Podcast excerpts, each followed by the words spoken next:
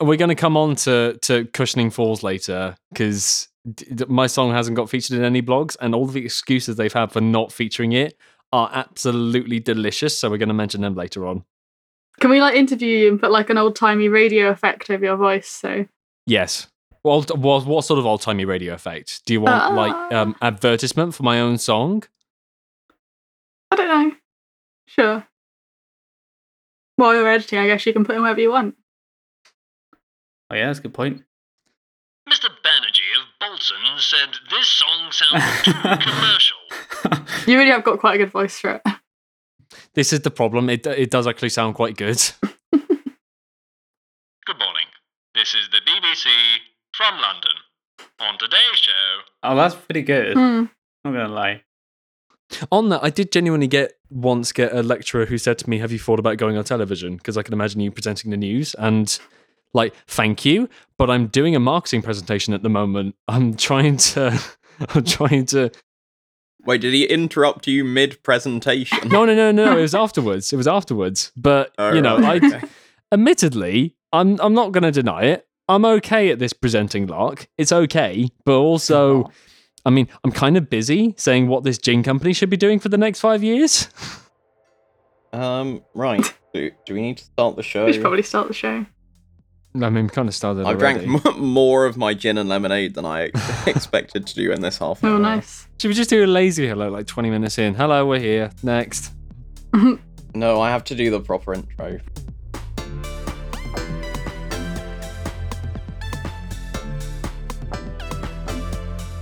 Hello and welcome to Unmuted Unmastered. I'm Will and I'm checking if I'm clipping. I'm not. Cool. Uh, today I'm joined by the original crew. We're all back on the call. Hmm. We've got Tom, Now with new desk. Hello. Jess, In a new location? and ye old faithful James. Still here. Hello. You can hear the enthusiasm in his voice there. On the show this week, we're going to be busting some music myths.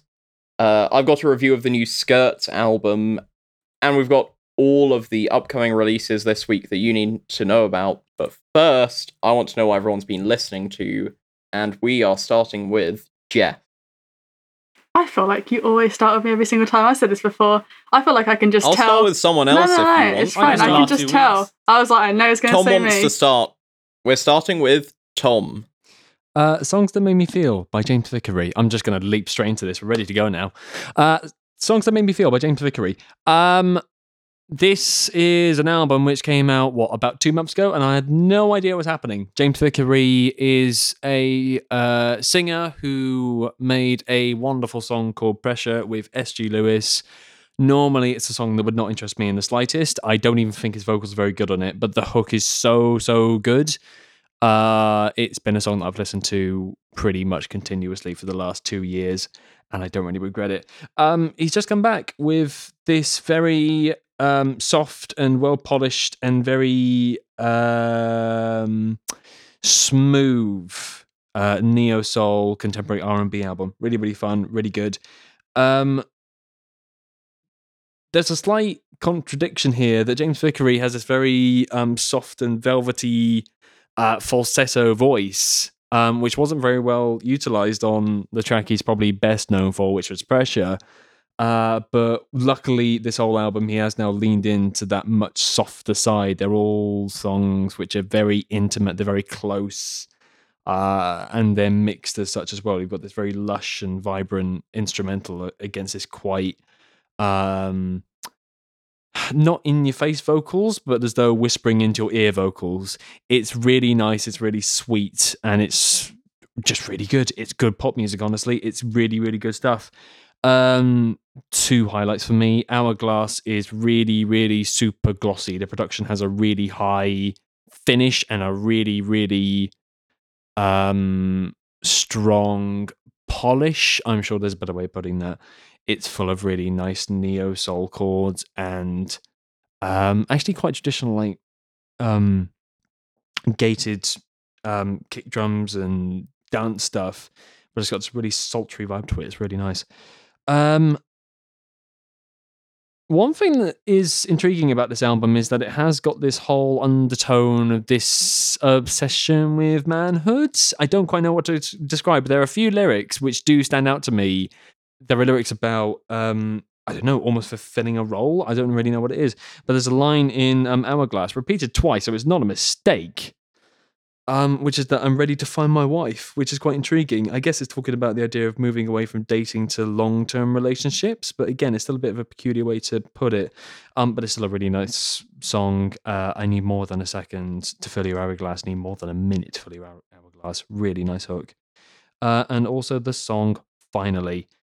Um, really intimate track. Really uh, vibey. It's got a good vibe, you know, and that's probably quite a generic thing to say, but it's got a um, finger click on the two, which is a really really nice addition to the choruses, and it gives it this really um shuffly vibe. It's quite fun and it's quite nice.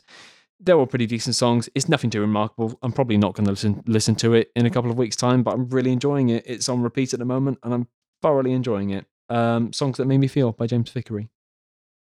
I guess the big question is are these songs that made you feel? Um. Yes. I, d- I don't know Cool. what I felt, but right. yes. James, what have you been listening to? Um, this week I've been listening to um, "Victorious" by Wolfmother. So this week I wanted, I I went into the week thinking, okay, I want to listen to Wolfmother because I've listened to them like probably like a decade by now ago.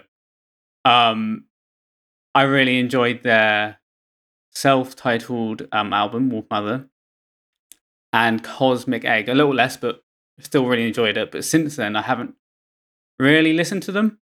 Um, so yeah, I really wanted to get into it. Um, before I actually go onto the album, is Wolfmother quite interesting because they've changed a lot of their members. Um, for the however many years they've been present. Um, so looking at the Wikipedia now, in total, there's been 11 members, but there's um at one time there's three members in the band. Um, Andrew Stockdale is the is the remain is the I guess fixed point in the um in the um the band. So he he's the one that stays throughout the whole thing. Um, but it does mean that there's a consistent sound to all of the albums, which is quite nice. Um, uh, Sydney-based um band. Uh, they're like a hard rock band, which is quite nice. Um, so yeah, I've been listening to Victorious this week. I was planning to listen to Rock and Roll Baby, their out- latest album, but I listened to it and to be honest, I was quite disappointed. Um, so I just went back in time to 2016, which is their album Victorious, and I came in with low expectations and I'm I've come out here with like it's actually really really good and yeah I'm really surprised by this album. Um, I get major Deep Purple vibes from it, uh, Raconteurs um vibes which I talked about the other week. Um, a bit of Led Zeppelin and just general like 70s rock, um, but in like a modern way and with his his vocals which um make it quite unique. Um, yeah, um, I think the some songs to pick out is Victorious. It's got this nice chuggy guitar with a nice um guitar hook, and the same thing goes for like tracks like Baroness and um, Best of a Bad Bad Situation, and that track in particular has got this um these falsetto um vocals as well, which really just adds the layers on and on. Um, the track Pretty Peggy starts out a little bit different, a little bit more low key. Um, the energy goes up a bit throughout the song, but the best way I could describe it, that song is Mumford and Sons esque, but better in my opinion. Um, mixed with Coldplay, so it's got that kind of crowd pleasing sing along um, part of Coldplay. Um, yeah, and I think that's probably the main song that's different. But the rest of the rest of the songs are these like hard rock, rock pop, really um, anthems, and even like I can like sense a bit of like Tenacious D in some parts, which is obviously kind of weird, but it's really fun. Um, yeah, like I said, I came I came into this album with low expectations, but I think it's one of them I have to recommend. Um, it's obviously it's quite weird because throughout all of their albums, they've probably got different members, and you'd think you'd think they have a different sound throughout all of them, but no, the, the sound's quite similar. But um, I think the execution of the sound is is what separates the albums. Like I said, Rock and Roll Baby was not really good album. The mix was really quite, I don't know, quiet. There's like not much treble. Um, but I feel like this album's um, Victorious was mixed really well. I might say Wolfmother, their self-titled album, was a bit better, but I think it. You could say it's on par, to be honest. Uh, so yeah, this week, Victorious by Wolfmother. I find it quite funny because I went to their Wikipedia page. If you scroll down to the members section, there's a whole nother page for their Yes. band members. That's Yeah. when you know. Well, that really a tells you a lot. And on that page, there are there are some hilarious mugshots of various members of the Mhm. band throughout the years. That is a serious timeline of who was in the band at what point. That's oh, I love it. That's amazing. That is so good. Right, let's move on. Uh, this week, and specifically today, actually, I've been listening to this album. It's called Souls. It's by an artist called Morwell. It's his debut album. He is a UK drum and bass producer. Um, I've only been listening to it today, so I don't have full thoughts, but basically, this is what I want from mainstream drum and bass that they've been not doing for the last 10 years. Um, the album is about 40 minutes long. Perfect. These albums don't need to be an hour and 10 minutes. Uh, the songs are fun, but they have some experimentation in there. Generally, each track's around like three or four minutes. That feels about right. There aren't, you know, huge mix ins just for DJs that are incredibly boring to listen to for home listeners. It's just gen- generally a good drum and bass album. Uh, there are interesting bits of percussion used, and the the breaks when they do come in because they're actually quite sparingly used for a drum and bass record are actually used in interesting ways and not just thrown over the top of a piano part and a bass line and being like, "There's the song now." Yeah, I just really like this album. Um, I don't have too much to say about it. Specifically, I like tracks uh, Vertigo, Delirium, Corrupted. There's kind of this run of tracks in the middle of the album that I think are really good that go in more of the kind of straight drum and bass direction than some of the other stuff. Um, I think it works really well. And yeah, it for me it says that, you know, this is what the major I say major, like the big labels in drum and bass should be trying to this is the kind of material they should be signing and just aren't they're getting you know vocalists to come and do corny lyrics over 10 year old songs that were written by artists in their prime and getting artists to do the same stuff over and over again because it gets them on playlists like these are the kinds of artists that that should be empowered and given space um so yeah that's souls by morwell i'm enjoying it and finally, Jess. Did I get relegated to the back for insulting the order? For complaining, Yeah. yes. I'm sorry. Never get anything right. Can't be first, can't be last. All right, let's. I'll just go before I get completely kicked out. Um, You're off the show. this week for my comeback week, I've been listening to Hinterland by LoneLady, real name Julie Campbell. Uh, so I knew this because I first heard one track called Silvering. I think it was just suggested to me by like Spotify algorithm or something in the ra- like playlist radio. So Um, I've known about it for a while, but never actually dove into anything else that she'd done. But this came out in 2015, and it was her second album at the time. It's broadly post punk slash dance punk, which is kind of obviously the more I don't know. It seems to me like a bit of a successor, like a more modern version, or like what tends to happen quite a lot. Um, yeah, as I said, it's 2015, so that's, you can kind of get an idea of the sort of musical landscape of like electronic and indie music at the time. Uh, it starts off with a song called Into the Cave, which is a really good place to start, effectively. It just really gets everything going immediately.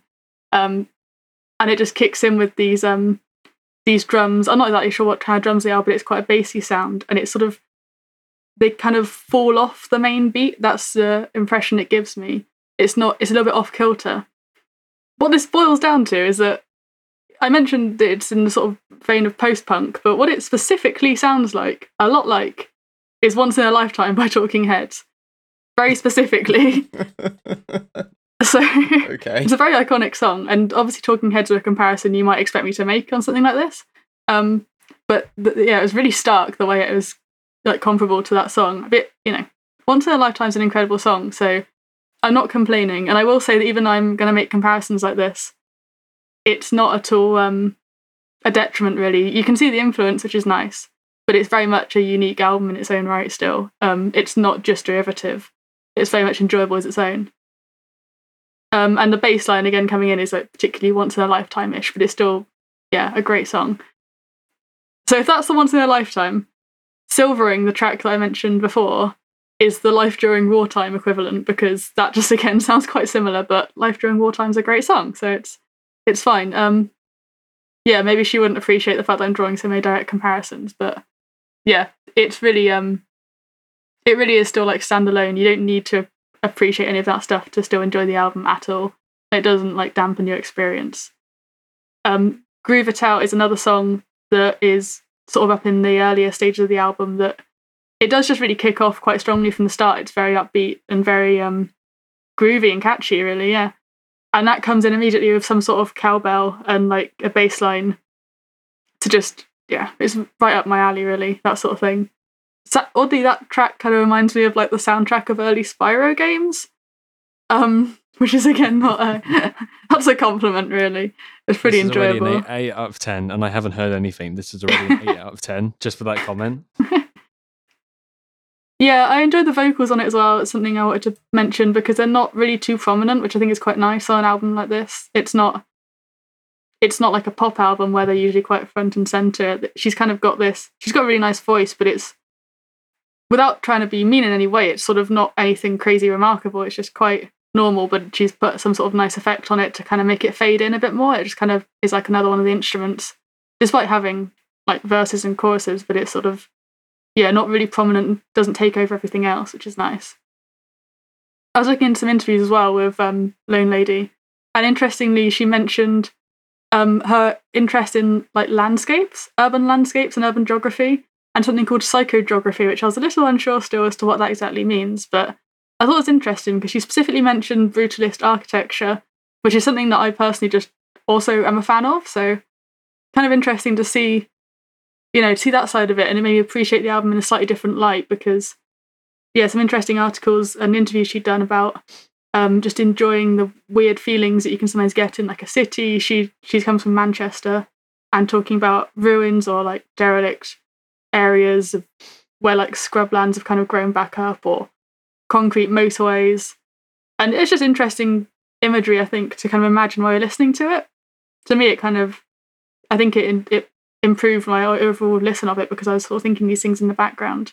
Um, and she mentioned how it's how doing something brutalist like that is kind of reflected in quite sort of sparse production and writing, which I can see. It's not completely, yeah, it's not too dense or anything, so that's quite nice.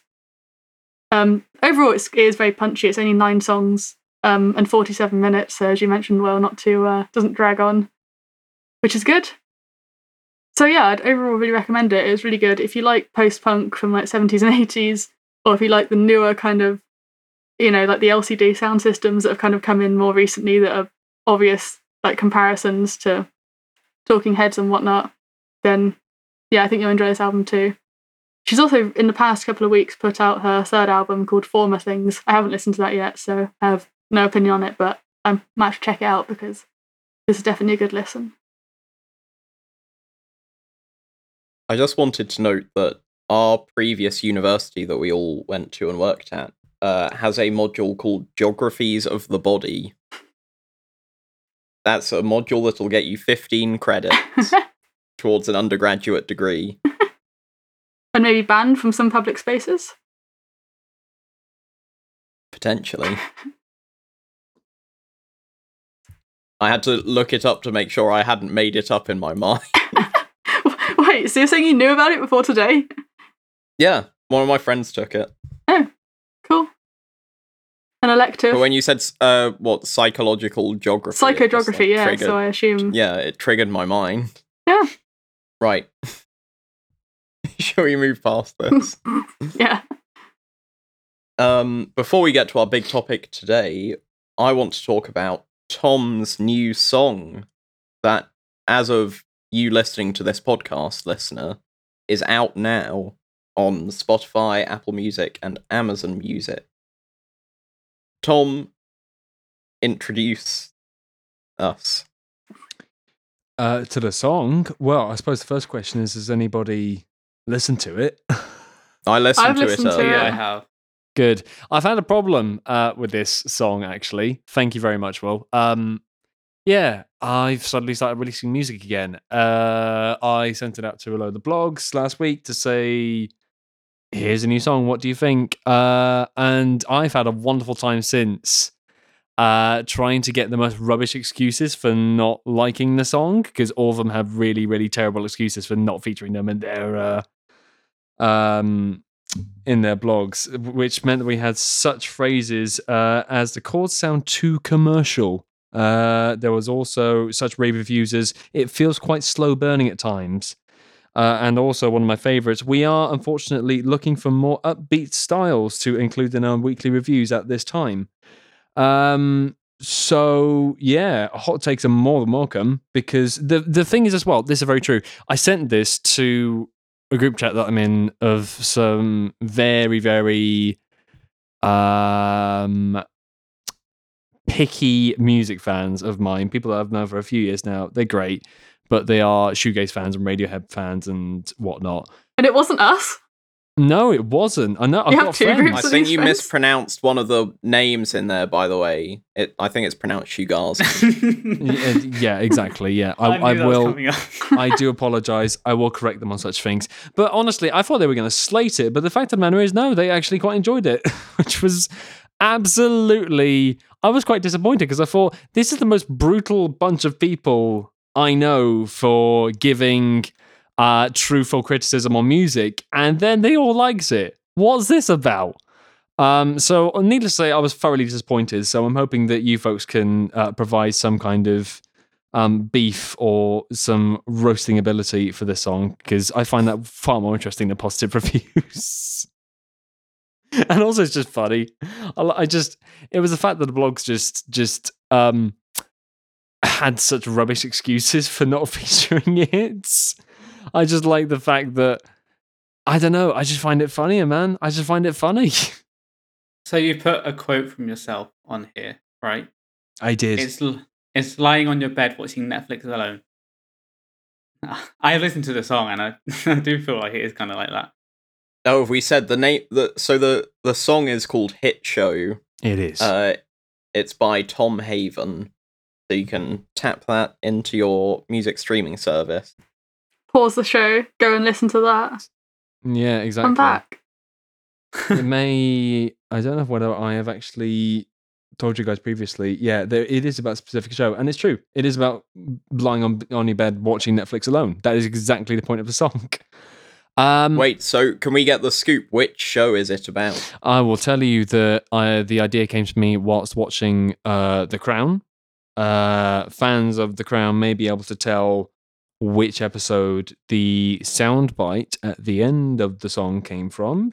Wait, what? Oh yeah, I did wonder where that was from. If you're particularly astute, you will know where it's from. My guess was Bridgerton, for the record. I can guess where it's from. Just I I haven't recognized it, but I, if I listen to the If- song, I probably guess. I mean, you know, I, I, I will say if you do find out, get in touch, um, and you will win the prize of it's seeing me blush. I don't know. Quite the prize. quite quite the Mm. prize. Quite the prize. Yeah. Um, I just really had this stupid kind of cheesy idea to make this song about wanting to get so absorbed in what I was watching that I wanted to be a part of it. Um, and as it turns out, it wasn't that cheesy after all. It actually turned out to be a really good and fun song. And this is hopefully uh, a comeback of sorts. Hopefully, well, certainly I'm working on a lot more at the moment, and I'm hoping to get that done in due course. I really enjoyed the guitar in this um, single. Um, I enjoyed the like the slides that you used. I I don't not. What was it? What do they say about the chords? Too I mean, commercial. Too commercial. Too commercial. Uh, I don't know. Maybe. But no, I the think- chords are too cheap. Chords too cheap, being man. sold in supermarket. a bargain basement. Everyone sells a one four progression. Seven's just you know just adding a new exhaust to your car. It's nothing special. Oh no, the chords were quite jazzy. I thought I wouldn't particularly Yeah. call that commercial, but I, I, I enjoyed the chords actually. Um, and I enjoy how like chill it was. Um, I was expecting something more. I don't know, guitar solo, Mayer sort of thing, but no, it it, it was very chill. I still feel like I could just fall asleep to it, but that's kind of weird falling asleep to your. Uh, let's carry on. I mean, if if you got it on loop and you know you you're playing on Spotify, I don't really care because I'm gonna rake in the money. It's fine by me. All right, I'll do that then tonight. I promise. nice, thanks, mate. That's interesting though that you said um, you expected more. Uh, uh, I don't know, maybe slightly heavier vibe. I don't know. Certainly, like that John Mayer vibe and that John Mayer connection. I was all the time. I was kind of wondering. I'm a big fan of his. I am influenced by him, but I don't want to make it that obvious. But I'd probably also, be the same as well. D- d- depending on what mood I'm in, either it sounds exactly like him, or actually, no, this sounds better than him. So it's very, it fluctuates a lot with my mood, honestly. I enjoyed the overall like chillness of it. It was very relaxing. I felt like I was at a beach bar. Oh, this is good. This is great. This is it's quite weird actually. It's quite weird actually. Um, getting comments from people and saying, "Yeah, it feels really chill. It feels like you know." Uh, I don't know. It could be a rooftop bar, and it's just like that's exactly what I wanted it to be. It's really sweet. Um, now I think of it, the like middle eight section or whatever you want to call it, it it came to me unexpected and and it was like really fun. I really enjoyed that bit. Mm. Yeah, I kind of thought if I carried on doing the same thing, it was just going to get boring. So I thought, well, we better change it up. But um, yeah, yeah, I really enjoyed that in the end. Actually, it was a really fun section to solo over as well. Once it was all done, it was just like, okay, have one, let's go, try and get the solo Mhm. down. I say that ended up being about three goes, and we took the best bits of each. But again, that's that's spoiling the magic. I won't go behind the much detail. scenes. It's behind the scenes. Oh, we're lucky enough to have the inside scoop here. Interview with the artist himself. Have you ever seen Tom Haven and Tom, the co-host of Unmuted Unmastered, in the same room? I, I think know it's amazing, not. isn't it? Both here, same side of the microphone. Uh, both talking at exactly the same time out of the same mouth. wow. It is weird. It's like you guys have rehearsed this. It is. Like, I can't believe you can speak so in sync with each other. Yeah, I um I don't really like this style of music, I'll be honest. Nice. Like the whole kind of chilled out like Tom Mishy like here are just some like chill chords. It is quite Tom a Mish, isn't it, actually? Drum beat doesn't really do it for me. I thought it was generally inoffensive. Um which I feel like is pretty much the highest praise you can get for this kind of song, right? Tom, you've got to put that on Um, your list of um of comments. I, uh, I am making a note of this. I'm gonna I'm gonna bring it up to the microphone just so you can hear this. Oh dear! the back of Someone the just CD start the transcription now for what I'm gonna say. Um, no, honestly, like James, I, I like the the middle 80 part towards the end. I like that the ride cymbal comes in. It gives it a bit more more of like a different feel. Um and with like the guitar solo too. Um I thought the chorus is maybe a bit repetitive in the lyrics. Um maybe some people would enjoy that because it gets stuck in their head a bit more, but I don't know, for me it I don't know, maybe a bit more variety would have been nice. But yeah, that that's pretty much it. that's cool though. I Overall, I find I find the the criticisms a lot more interesting to hear someone go, "Yeah, it's not my thing." It's just I do like that. The question the question is though, was it too commercial? I mean, considering it's not showing up on Apple Music yet, I don't see how it could be too commercial. It's it's worth clarifying as well. Uh, this is we're recording this on a Friday. The song is coming out Saturday. By the time you hear this on Monday or afterwards, the song will be released. That is why there may be a little bit of um, confusion. It's all timings, but when the episode's released, it's going to be available for all of you fine folks out there, all six of you, or however many there are. I guess on the commercial front, like it's not like crazy different in the chord sense to similar stuff in the genre, but also like because the genre is very saturated is kind of the problem, I guess. But also, there's a lot of stuff like this that's done very well, so Hmm. it's not really a valid complaint in some ways because it's. I feel like that wouldn't that hasn't stopped a lot of songs, you know. Yeah, it's quite a good point actually.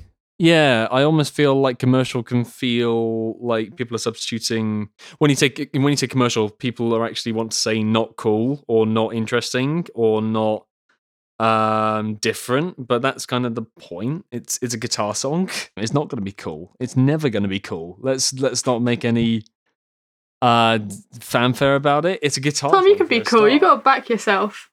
I can't be cool. But no, go fine. all I in on accept it. That's what I want. I want the really Yes. self-aware, like lo-fi Yes. indie pop songs. Like the No, no, Hobo but- Johnson but lo-fi, lo-fi is becoming cool now. Apparently, that's the thing, and it's just like it's not. It's never going to be cool. It's never going to be in.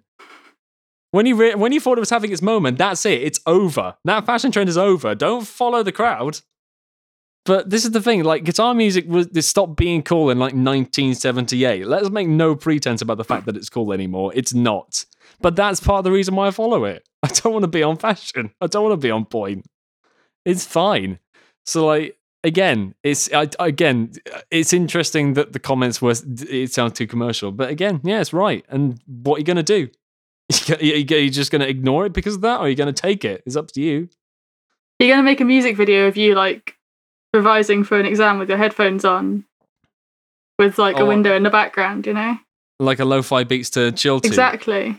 I was thinking about doing a canvas of something similar. I was thinking about doing like a um uh I was thinking about doing like a repeating video of me just watching like a Twitch stream on the bed or something. That's actually quite good. Yeah. If you send me a reference picture, I will for free draw that for you because it sounds fun. could you is there anything you could do to animate it as well? Yeah. Yeah, I could. I could give it a try.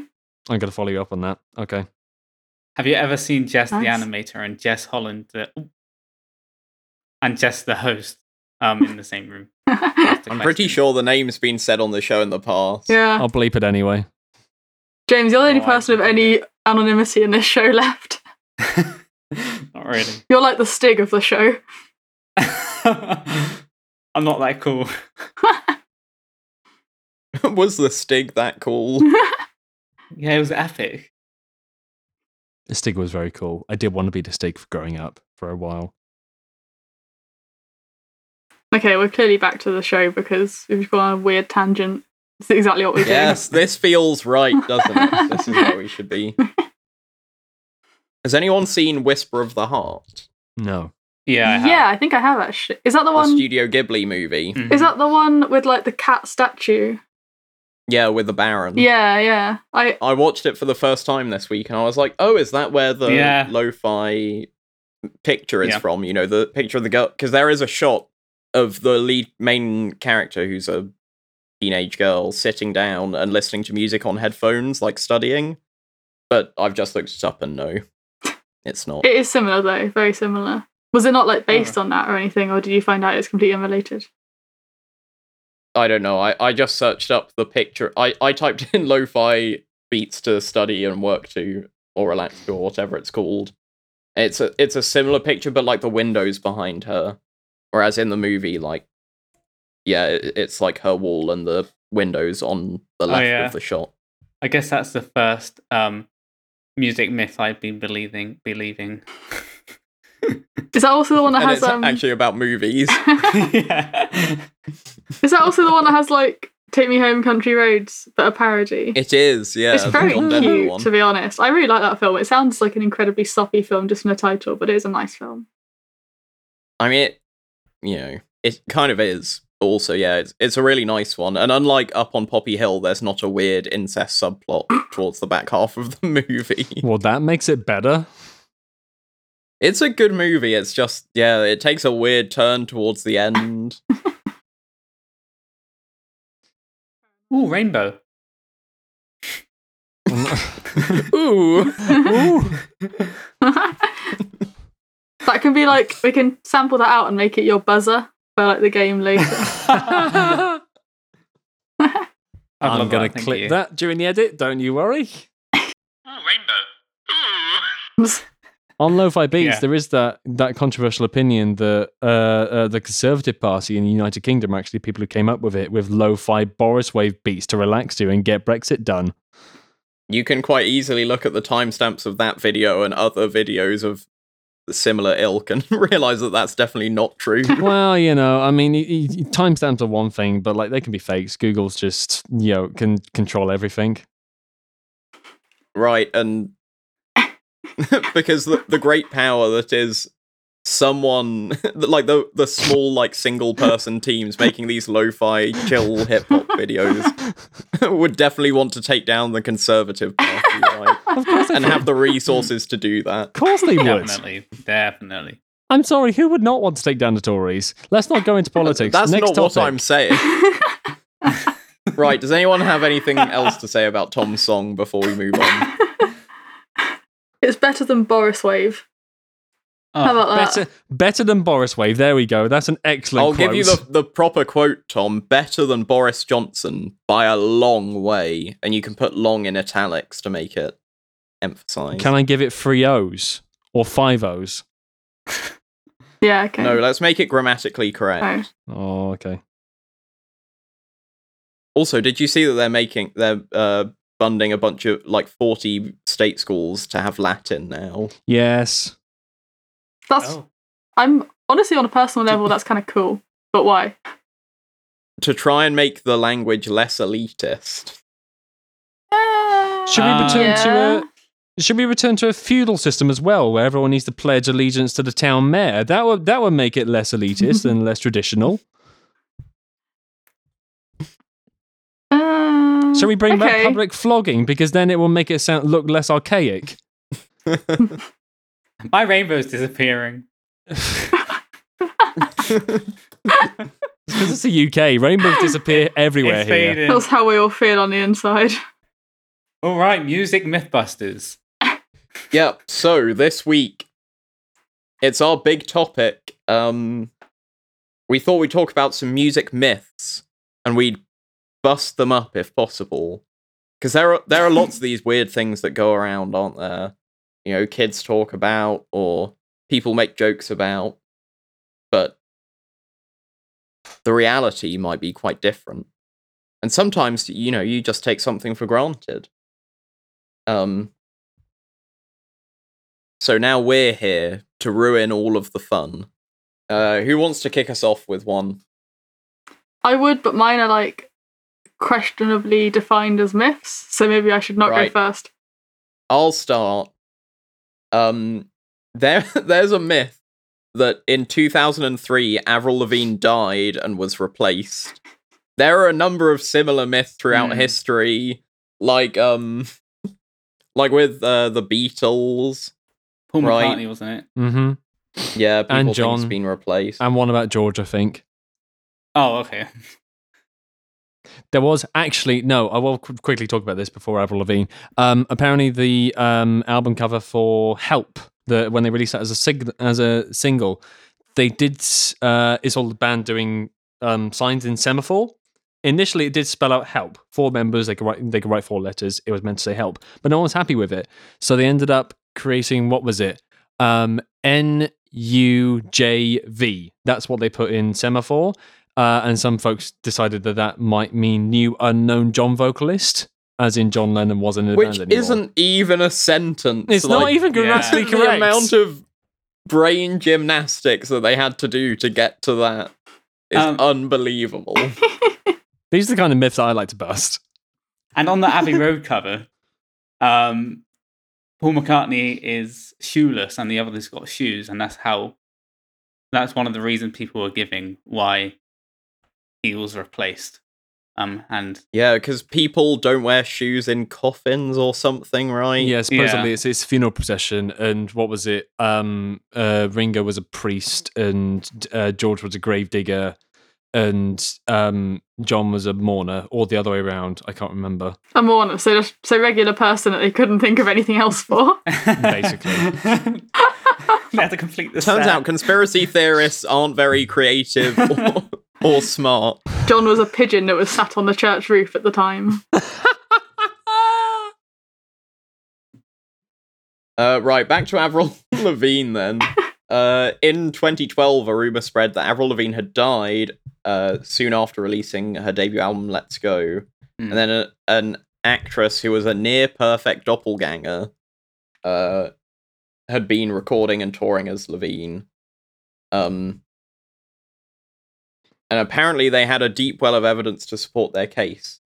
Um, in reality, uh, it's false. The rumor was started by a Brazilian blog, Avril Esta Morta, which just means Avril is dead, Um, and was picked up uh, by a few different uh, publications uh, who ran like sarcastic investigations on on the theory. Um, in 2015, the person, the people who ran the blog, uh, revealed that they made the whole thing up. Uh, and they said that the blog was uh, a way to show how conspiracy theories can seem real. Many people believe everything they see on the internet, but is it right? Uh, I created this theory to see if people would believe it, and thousands of people did. I feel like this happens all the time. People are like, I created this this conspiracy theory to see if people would believe it, and of course, every single time, or all of these major ones, like loads of people end up believing it. It's like, okay, but what did you prove? It's already been done. We know people will believe like stupid things on the internet. They were just told to say that by the government. You're just ruining the world. That's the frustrating thing. Your so- little science experiment. It's so frustrating that it's not even like a good proof that it's false. Like saying, "Oh, I made it up," is not a good enough proof. So it just spreads the theory even further and doesn't Yeah. stop it at all. No, I still, I still, I, I do think there's a very good point to be made there, though, because things do just spread, even if they are the truth or not. I've kind of assumed that it has some credibility just because it's there. I think that's actually quite a deep point to make. But it it was done so uh, so much earlier. Like I think it was in the uh, in like the early days of the internet. There were there were people doing this with like the there's the one about like oh in your sleep you eat X many spiders in a Oh, week yeah. whatever, Ten, like yes, because they crawl into your mouth and it's like it's true, it's not man. true, but people believe it, right? You don't need to make up this weird theory about Avril Lavigne. Do you think they, they made it up and then they were like, "Oh, I actually feel bad," and I'm going to say, "Oh, it was all to to see if people would believe it." Maybe that's the thing as well. It does actually like directly affect one person, i.e., Avril Lavigne, which is kind of mean to like put that all on her. But it just kind of sounds like a like a sort of a cut Black Mirror episode or something, like a season four episode. The other one that I thought was interesting because it is partly true. Um, is this thing about riders? So, um, one of the so riders are, are kind of where artists request certain things in their dressing room before a gig. Um, or, or like on the stage or for their equipment um, that need to be in each venue that they go to across a tour. Uh, so there's there's this kind of famous one where uh, Van Halen demanded that every venue provide them with a bowl of uh, M and M's with the brown ones taken out, um, which see which people cited as being, oh, look at these, you know, prima donnas, like these rock stars are too big for their bridges, like making people like do this pointless task. Uh, but actually, it is true, but not for the reasons that people think. So, uh, the lead singer David Lee Roth uh, admitted that basically it was because um, they needed to check that the uh, the people they were working with were actually paying attention to the rider because there was technical equipment that they needed to have that needed to work properly for the show. So they they'd know if if the brown M and M's hadn't been taken out, then they could tell, oh, we're going to have problems here, and we need to double check everything. Um, and that they hadn't read the contract properly. Hmm. Um, and also, presumably, at some point, Van Halen must have had like pyrotechnics and stuff. I have to imagine, right? yeah, it's Van Halen. And you know, if something Yeah. like that goes wrong, you know that that could be life threatening. So, yeah, it's true. Um, but it, it was actually a somewhat reasonable request to make sure that things were being paid attention to. Yeah, not gonna lie, I actually think it's really smart. It makes me have a lot more respect for them, and I kind of want to try it at some point in my life. What requesting it or or have it taking all of the brown M and M's out? you can do Well, that anytime at you want, first- Jess. At first, I misread it, and I thought they only wanted brown M and M's. I was like, why don't they just buy minstrels? But then, yeah, once I read the story more, I was like, okay, I get it. It's that's kind of a 4D chess move here. Um, on the topic of specific uh, artists, I want to men- mention um, the White Stripes. So I- I've heard this um, in my life that Jack White and Megan White, the two members of White Stripes, while they're still together, um, are siblings. That is not true. Um, they pretended to be sim- siblings, um, and and th- they said they were siblings in interviews and everything. I'm not sure why, but the re- the real fact is that they were married. Um, and yeah, well, they later uh, got divorced, but Jack White actually continued to keep that White name because um, he took Megan's White's um, surname when they married, uh, contrary to tradition. Um, it was Jack Gillis. Um, but yeah, they weren't siblings. They were a husband and wife.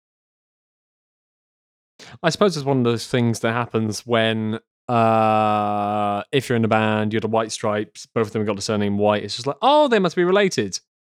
I think people just kind of But make you that. could quite easily say, "Well, we're married," and that's why. you don't normally get that in bands, though, do you? Did not. I mean, I'm trying to think. The Civil Wars didn't end very well, if I remember right. Um, I'm trying to think of any other bands where there's a marriage involved. Fleetwood Mac. Fleetwood Mac. Arcade Well, Fire, I don't know if they're married, but they're, there's a couple in it for sure.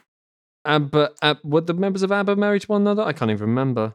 Oh, yeah, they were two couples, right? I don't know if, again, don't know if they're actually hmm. married, but they were couples. But then again, they were called ABBA. Then again, they were called ABBA, which is just their initials. So you go, oh yeah, two of them have a name that begins with A, and two of them have a name that begins with B. It's just like that's one leap of logic. Whereas, assuming that the White Stripes are related in some way, I can kind of see how that happens. And then you go, well, if they're going to be ignorant enough to suggest that, we're just going to play it and play up to it. I would rather respect that if they did. Maybe when people think that they're, if people think they're a couple, they might immediately go to the, but jump to the conclusion that they might break up and end the band, whereas as siblings, they don't have that natural conclusion. I Yeah. don't know. That's all I can really justify it by, but that's still kind of flimsy. So the myths I brought are not necessarily standard myths that might get passed around, but just more misconceptions that I wanted to kind of clear up because I thought um these are like actually based on experience that things that people I know have said or things that I've thought and I was completely wrong. I kind of didn't want to put people off the same experiences, like or have people missing out on things because they had the wrong idea, like I did. um, So one that was I asked some family and friends around, and one that came up multiple times was the Stone Roses being a hard rock band or in some sort of metal band. Because of the word stone, I guess. I don't know. Queens of the Stone Age, I've Rolling never Stones. thought this. I don't. I don't know. Maybe I guess from those artists. In my mind, I I have confused um, Queens of the Stone Age with the Stone Roses, but then also like, have you not listened to Fool's Gold? This is the thing. Fool's Gold is a really well known song, and I think maybe some people don't realize that that's who made it. Um, but yeah, multiple people have said this, like completely independently. But no, the Stone Roses are not a hard rock band. They're in fact very jangly indie pop, and um, they're around in like the late '80s and early '90s, and are kind of a like a Britpop and Blur predecessor in some ways. You, they, they might actually count as Britpop themselves, but like definitely like Blur's first album, if you ever listen to that, is is quite a Stone Roses ripoff, to be honest. Um, and it's a lot more like accessible and enjoyable to all, all the people I spoke to. Like were, were sort of thinking, "Oh, I actually really enjoy this. This is great," and they just didn't think they would like it, which is odd. But yeah, kept happening. So I guess I wanted to clear it up because I like the Stone Roses. Um, and Massive Attack was another one that got brought up because if you if you know it doesn't sound like Massive Attack doesn't is not a heavy band. They're trip hop. It's like quite relaxed electronic music as a whole. Um, but yeah, people again seem to think they were like metal or something. I guess it's kind of an aggressive name, but I guess it depends how you think about it, though. Because I don't know. Because I know the band. I think of Attack like from like an ADSR envelope rather than massive attack, like charging the the battalion or whatever. yeah, to be fair, I think this is not really the band's fault because I think supposedly attack here like refers to the kind of build up in the song. And so they actually are the, the title does in fact refer to how the song sounds. I think it's just maybe something people didn't like connect the dots on. But I can also kind of understand why people might get the wrong idea about it. Although again, I'm sure like people will know of Massive Attack. You must have heard some of the main songs, but Yeah, again, they must have heard Teardrop, right? but maybe haven't like put the pieces together. This is the same one. The other one I want to look at was um things the other way, where it looks like it's going to be nice and calm and relaxing, and it definitely turns out not to be. Twenty jazz funk greats. Does anyone know of this already? no. No one. So, 20 jazz funk greats. You may think it's very simple. It sounds like something you'd found in a charity shop bargain bin. Um, The album cover looks like something you'd find in a charity shop bargain bin. Exactly. It For- looks like a Christian band that's like trying to be Fleetwood Mac 20 years after Fleetwood Mac were relevant. Yeah. So, for anyone listening, it's the four members of the band wearing very normal outfits. They're standing on a nice meadow on a on the edge of a cliff somewhere. The writing and the font is extremely basic and standard and seen in a million places. It may not be the fun time you're expecting because this is an album by Throbbing Gristle and was basically like one of the creators of industrial music and is intended to be extremely harsh and inaccessible and actually actively trying to trick people into thinking it was going to be relaxing, which is quite interesting. I think the others I've mentioned haven't been trying to trick anyone. They've just been that's just their aesthetic, that's just what they wanted to go for. People have interpreted it the wrong way. Uh, this band was actively, yeah, trying to make people think the wrong thing and to get them to buy the record and then to be horrified by it, which is quite funny to be honest. Um, I'm quite disappointed there are only 11 songs. it's Like, better to be like put 20 on thirty. Well, it's 20 jazz funk greats giving 20 songs. okay, mm, yeah, that's a very fair point. There is actually a quote from the Wikipedia page uh, from who is it? It'll be the one of the members of the band anyway, who said we did the cover, so it was a pastiche of something you would find in a Woolworths bargain bin. They genuinely said that. Uh, we took a Oh, photograph. on Woolworths. We took a we took a photograph uh, at the most famous suicide spot in England called Beachy Head. Oh crikey! Well, there you go. Uh, There you go. so the picture is not not Tom's laughing so maniacally at that. the the the yeah, and then and then and then they go on to say, so the picture is not what it seems. No, clearly not. clearly not. The weird thing as well is It that kind of got ruins the illusion, but the weird thing as well is that it's, it's apparently got rave reviews. Pitchfork gave it a ten out of ten. Pitchfork gave it a ten out of ten. that's it for this week's episode of I don't know, unmythed, unbusted. Doesn't really Un- work. I hate that. I love it. Uh, You're not editing, so We're going to take a break, but when we come back, we're doing a game. That's something we haven't done in a long time on the show. And then I'm going to have a review of the new Skirts album, so stay tuned for that.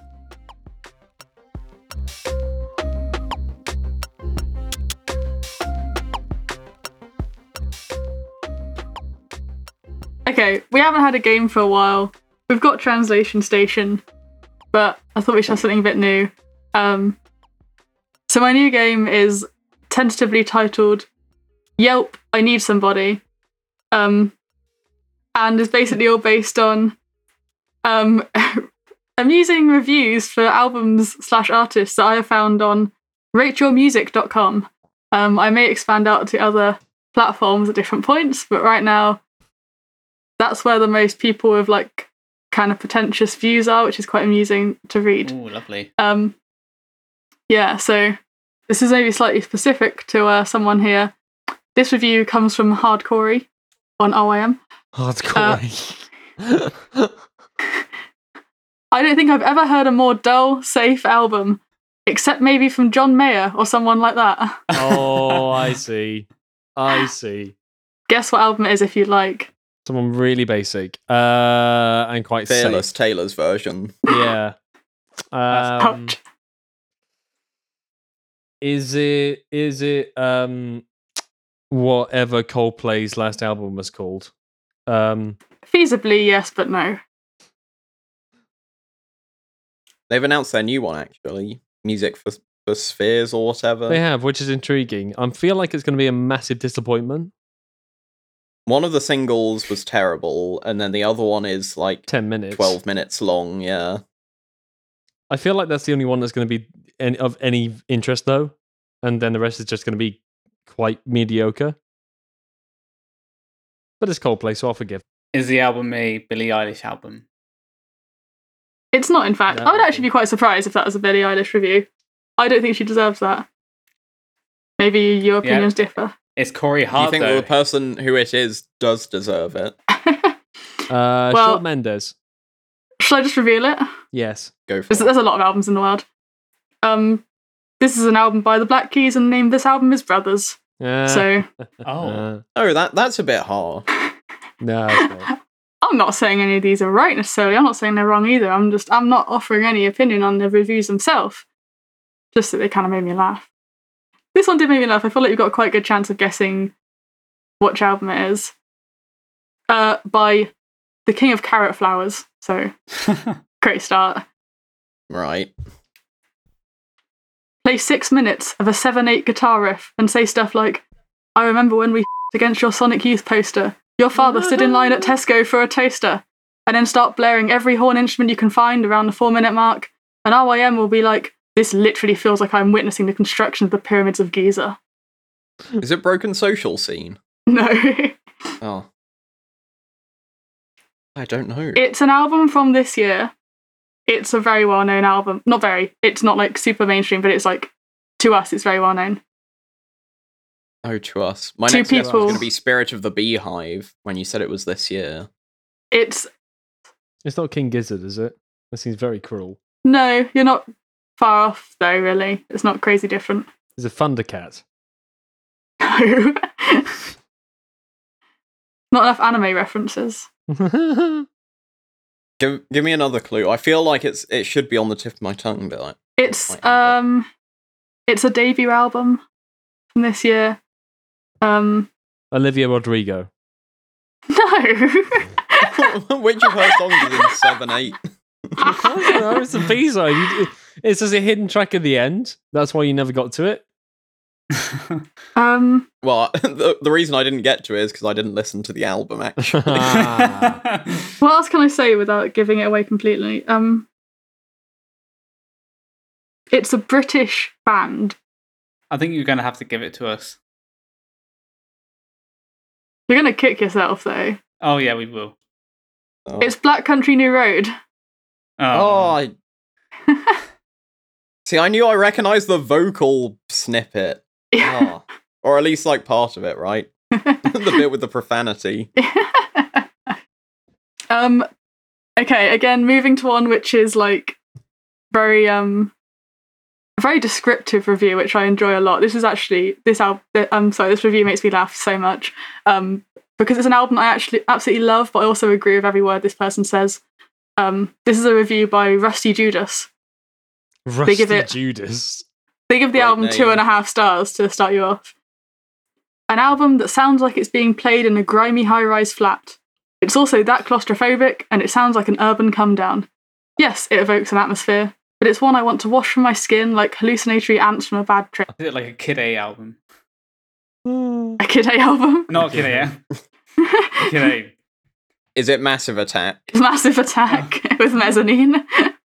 um, this next one is like very much in a similar vein. Um, to give you a clue immediately, it's kind of a similar style of music and a similar sort of. If you like one, you'll probably like the other. Um, but it's made me laugh. This is by Spirit of 77. They give this album four stars out of five, I should clarify. Went to a house party and said, I'll only have a few. Even though it's immediately made you feel like an old British man guffawing through a yellowed moustache, you wind up trashed, throwing up, and going home in the backseat of someone's car, shivering, motor skills out the goddamn window, and the driver has 30. And the driver has 93.5 The Flow playing for some reason. Wait, what part it? of that is about an album? the mood, Will. The mood. That's the mood. That's what we get. Hmm. Genre? An old man's album? Is Is that what you're trying to get at? it C6 Steve? Oh, no, absolutely not. Is it Engelbert Humperdinck? Is it no, Tom Tom, you are. I feel like Tom. You just need to think of the music you're suggesting, and then go like completely 180, and then suggest that Okay. for all of these. A hundred Uh, gecs.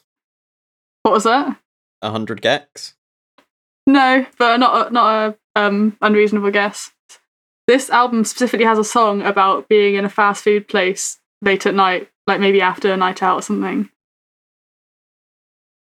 Every Blink 182 album. There's a specific one, but I'll gi- I, I won't say. But anyway, okay. Well, this album was by Burial. oh, yeah, in McDonald's, right? Yeah, and McDonald's. Mm. Yeah, it's untrue. yeah.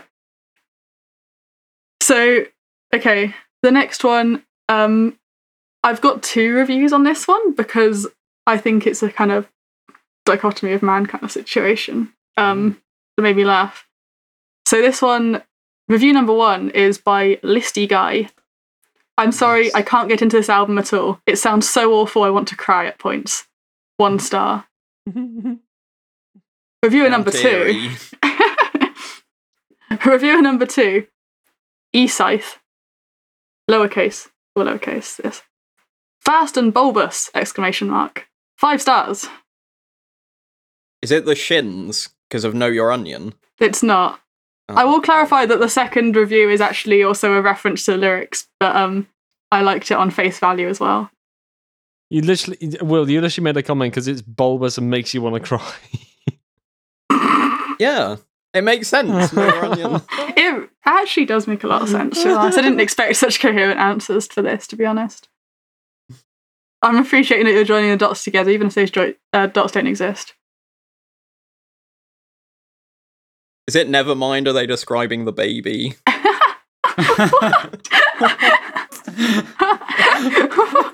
what is in your tea, Will?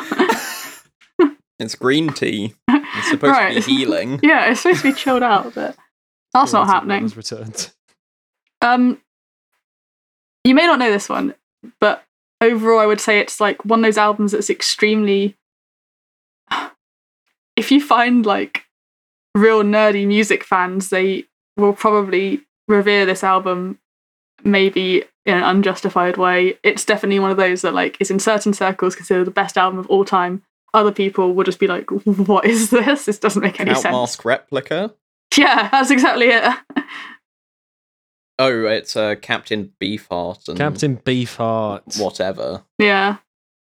It's like if you know, you know. Yes, I do. I was going to say Trout Face, which is also pretty accurate, but it's also not the name of the band. It's close enough. It was close enough. Trout Mask Replica by Trout Trout, Mask Face. Replica. Um, here we've got another kind of quite a narrative going on here. Um, also by Hardcorey. I actually sometimes if I found someone I liked their reviews, I kind of went back in their history and had a quick look. Um, I'm trying to shout out to names to give people their due credit. Maybe they don't want to be associated with this, but whatever. They've put it out there on the internet. Yo, ex bros. So okay, I was listening to this album and I was like, damn man, that's dank ass, but not really dank because drugs are lame. All right, man. And I showed it to all the people in my high school and mosh hard to it in my bedroom every morning. I'd palm slap it into my stereo and I hurt my foot moshing and my dad had to take me to the hospital. And I slammed it into the CD player and then he had to bump and I was like, whoa, dad, slow down. So is it? So it's about drugs, but you can also mosh to it. Yeah. I will, like, I've not actually heard this album, so you don't have to guess it, but I loved the review. You've not heard the album, or you've you've not heard? I've not heard of it. Oh, That's great. Any idea of genre? I mean, you're moshing to it. I imagine it's Hardcore punk. oh, okay. about drugs. Do you know the band? No, Okay. Well, I just liked this review. Maybe Bad I'll go and listen Religion? to it. No, but it doesn't sound like it's too far off. Should I just tell you? Go for it. It's called Keepers of the Faith by Terror. I've never heard of them, but I might check it out just based on that. Four out of five stars, so. If I break my foot moshing, then you'll know what I've been listening to. Um, this is now my final review that I've got on here, which did make me laugh, by someone called Greyhound with two D's on RYM. This is f***ing awful. Four stars. what? is that all we get? Yeah. Fearless Taylor's version. yes. Thing. Is it sung? It's one of their like black. No.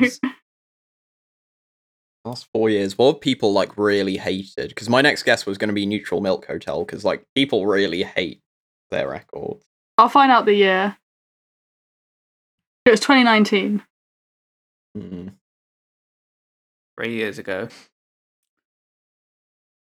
So I'd like to draw your attention to the juxtaposition of the content of the written review and its score.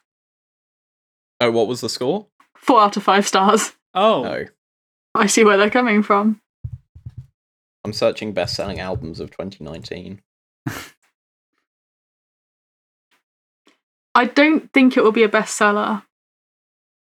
I think again it's more of a like hipster music fan circle thing rather than charts. Dedicated. Was that No. I don't know. Uh, it might have been. It might have been slightly earlier, but um, no, it was not that. Do you want a, a, a big clue?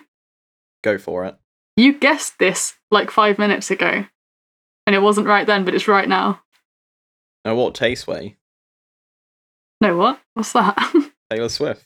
oh, what? Oh, No. you just guessed that five minutes ago for this exact one.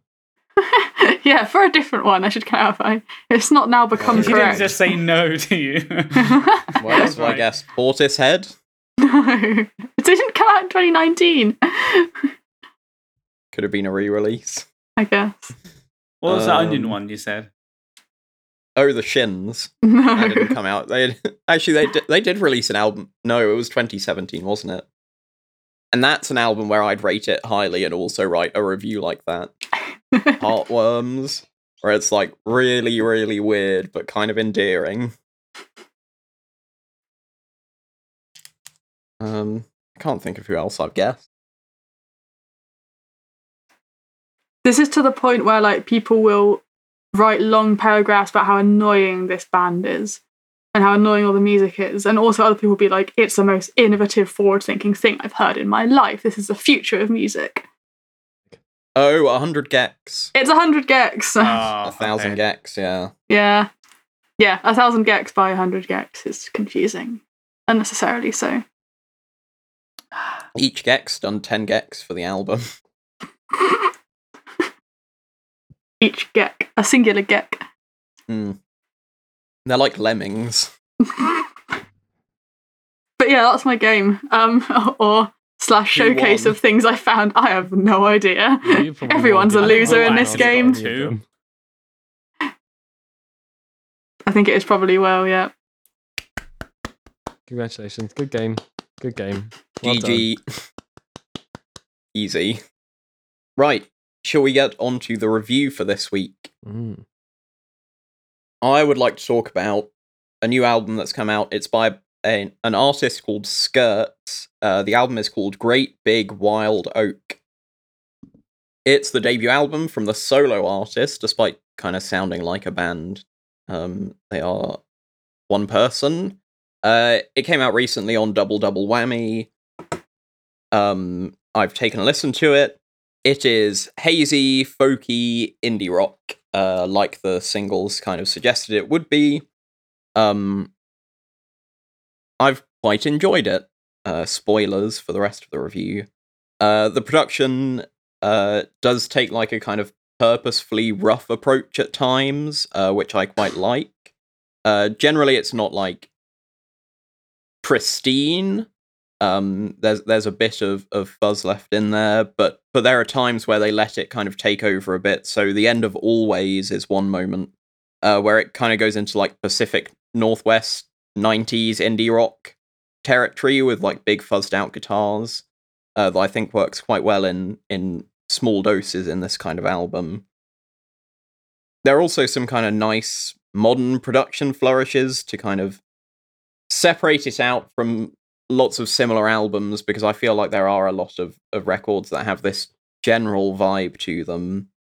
Uh, on the track Easy, there are these kind of snappy, um, kind of electronic sounding drums. It might be done through through effects. Um, and on the track Day Spell, there's this uh, like synth that sounds very much like I don't know how else to describe other than like Bandcampy. Like if you listen to lots of like indie folk type stuff on Bandcamp, you'll hear these kinds of kind of basic like soft synth sounds a lot. Um overall if you like other stuff on Double Double Whammy, you'll probably like this. Uh it sounds like a kind of hi-fi version of lots of the albums that come out on Z Tapes, which is another label that does kind of more lo-fi but still kind of indie folk type stuff. I think uh, it, it's still quite early into listening to the album, but the, the songwriting is quite strong across the board. There was never any moments while listening to the whole thing where I was like, ooh, that's an odd lyric to put in. Like, it all flows together quite nicely.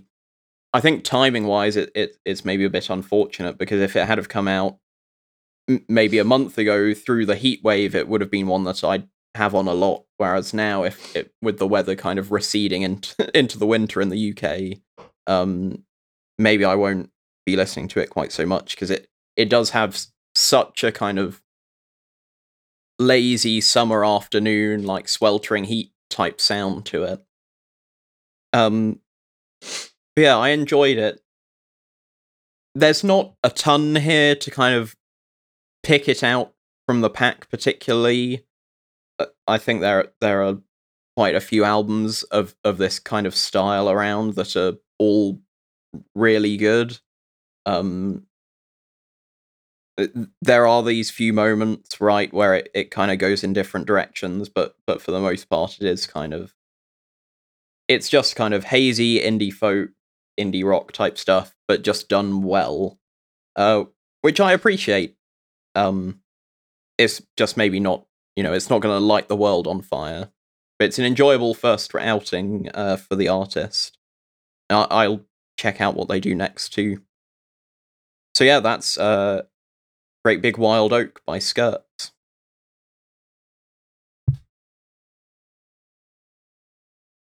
Right, should we get on to upcoming releases this week? Uh, we've got quite a bit to talk about, so we might have to race through quite quickly.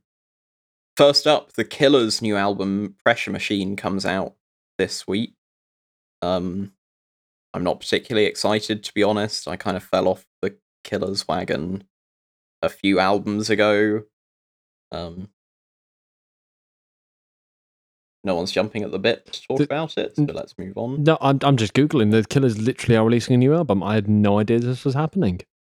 Okay, I'm intrigued. I have no expectations going into it. Um, but I'm intrigued.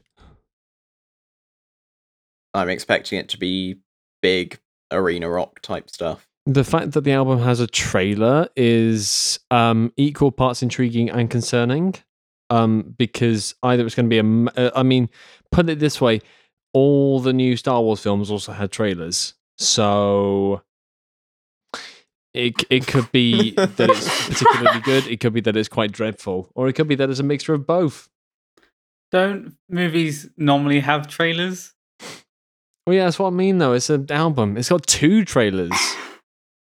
I've just seen it's got two trailers. It's an album. Like, I think I missed okay, some. There's but- some real leaps of logic here. Right, so next up, uh, Joy Orbison is releasing a mixtape. I think Orbison. it's. Yeah, uh, I think it's being touted as. Uh, if you don't know Joy Orbison, um, he is a dance music producer, probably most famous for in the early 2010s a track called Hyph Mngo. I think that's how you pronounce it, which was this incredible garagey post dubstep track that to this day I still sometimes throw on at parties and have a bit of a bop to because it it's fantastic. Like it took a lot of the ideas from dubstep and just like threw them all on their head and did something very different with it. Um recently he's been doing some cool stuff. Uh he had a double A side uh with Overmono uh a couple of years ago with a track called Bromley that I really liked. Um, and we talked about Overmono on the last episode that you can go back and listen to uh, if you're interested. Uh, but yeah, I'm looking forward to seeing what he's got on this one. Yeah, you've kind of sold it as like being kind of interesting, but it kind of just like rubs me up the wrong way when people have a name like that that sounds just very like uninspired. I don't know. I just think it, I find it odd when someone like copies another artist so directly, and obviously not copying in terms of music, but like I don't know. It just it feels a little bit weird to me, and it immediately puts me off. But I have to like, yeah, put my expectations aside and actually just try and go in and enjoy it. James just fell over. My blind. Next up, uh, Wednesday are releasing an album called Twin Plagues. Um, I didn't really know about this band, but I think it was Stereogum. Uh, were uh did some write ups for their singles leading into this album and were were quite positive. Um, I've listened to some of it. I wasn't as enamored with the singles as they were. Um, but I think it, it'll be an interesting one to experience as a whole album. It feels like one where I might enjoy the songs more in, in context of the rest of the record and maybe listening to things listening to it over and over again, it might be one of those ones that grows on me over the course of the year. If there are those the tracks to keep pulling me back into listening to it again. Next up, Jade Bird has a new album coming out. It's called Different Kinds of Light. Um, I assume that other people have strong opinions on Jade Bird in this group. It's here. Uh, I quite liked some of her the stuff on her EP, something American, I think it was called. Uh, particularly the track Cathedral. But then her debut album didn't really do anything for me, so I'll check out some of the songs from this one, I guess. Yeah, I've been following Jade Bird for a little while. I can't remember when I first saw her, but certainly I saw her just after the first um uh Something American EP came out. So I've been keeping an eye on her ever since, and I probably agree. Well, the first album was it had some really cool moments, but then it just seemed a little bit lackluster in other places. But maybe that's just because of what I was expecting going into it.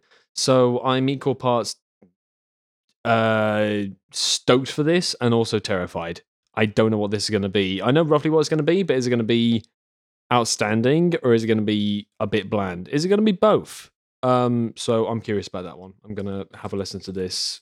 Devendra Banhart and Noah Georgeson are releasing an album next month called Refuge. Um, I don't know if anyone's a Devendra Banhart fan in here, but they're one of those artists where I feel like I need to like devote some time to to get into, and I just never have.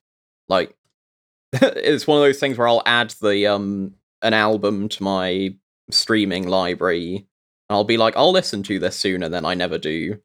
Um, but yeah, he he does like freak folk, I think, like that kind of stuff. I think that's what what you call it. Um, it was quite popular in the noughties, I think. Um, in the folk scene. And then finally, we've got a new album from Jungle. Uh, I think it's their sophomore record called Loving in Stereo coming out. I assume that Josh, our previous contributor, would be interested in this one and potentially some others. The, oh, and Jess, you put them on your summer playlist, right? Yeah, I actually quite like Jungle. Um, I was quite a big fan of their first album, and the second one was like good in that it kind of had the same positives as the first one, but also was like maybe um slightly samey was my kind of concern that it was just like a bit more of the stu- same stuff as on the first album, which is yeah great in some ways, but you kind of want things to change after a while, not stagnate. So it'd be interesting to see what they do with this one. But I do also like all like the surrounding stuff around them, which is I know not the music. I should probably try and ignore it, but it does kind of to me add to the whole thing because they've got like a very consistent look. Like all the album covers are like in direct um in a direct series of each other and they look really nice. Um they've got really good music videos and just like a generally sort of cool style with things, which yeah. Maybe I shouldn't let that influence me, but it is cool. I do appreciate it. I think I listened to one of the singles and it sounded like their previous stuff, but a bit more pop focused. Yeah. All right. Well we'll see. To answer, your shall. question, to answer your question, if it's their third album, weirdly, it's their junior album. Um, there's your answer. Tertiary does mean the third one, though. It does. does. Technically, I was correct. It- well, technically, we're both correct. Why can't there be yeah. more than one version of the truth? Right, so that's our show. Thanks for listening. Uh, if you want to keep up with us, hit subscribe in your favorite podcast service. Give us a follow on Twitter at Unmuted Weekly, and feel free to send us an email at unmutedunmastered at gmail.com. Feel free to send your roasts about Tom Haven's new song "Hit Show." He's been he's been a great guest. He's gone now, but um, yeah, do feel free to send in roasts about his um, song available now, Spotify and Apple Music. Yeah, let's say a big thank you to Tom Haven for coming on the show this week. Yeah, thanks Tom Yep, Haven. thanks, he's he's rushed off to his helicopter now, but um, yeah, he's he's a good guy. What a guy.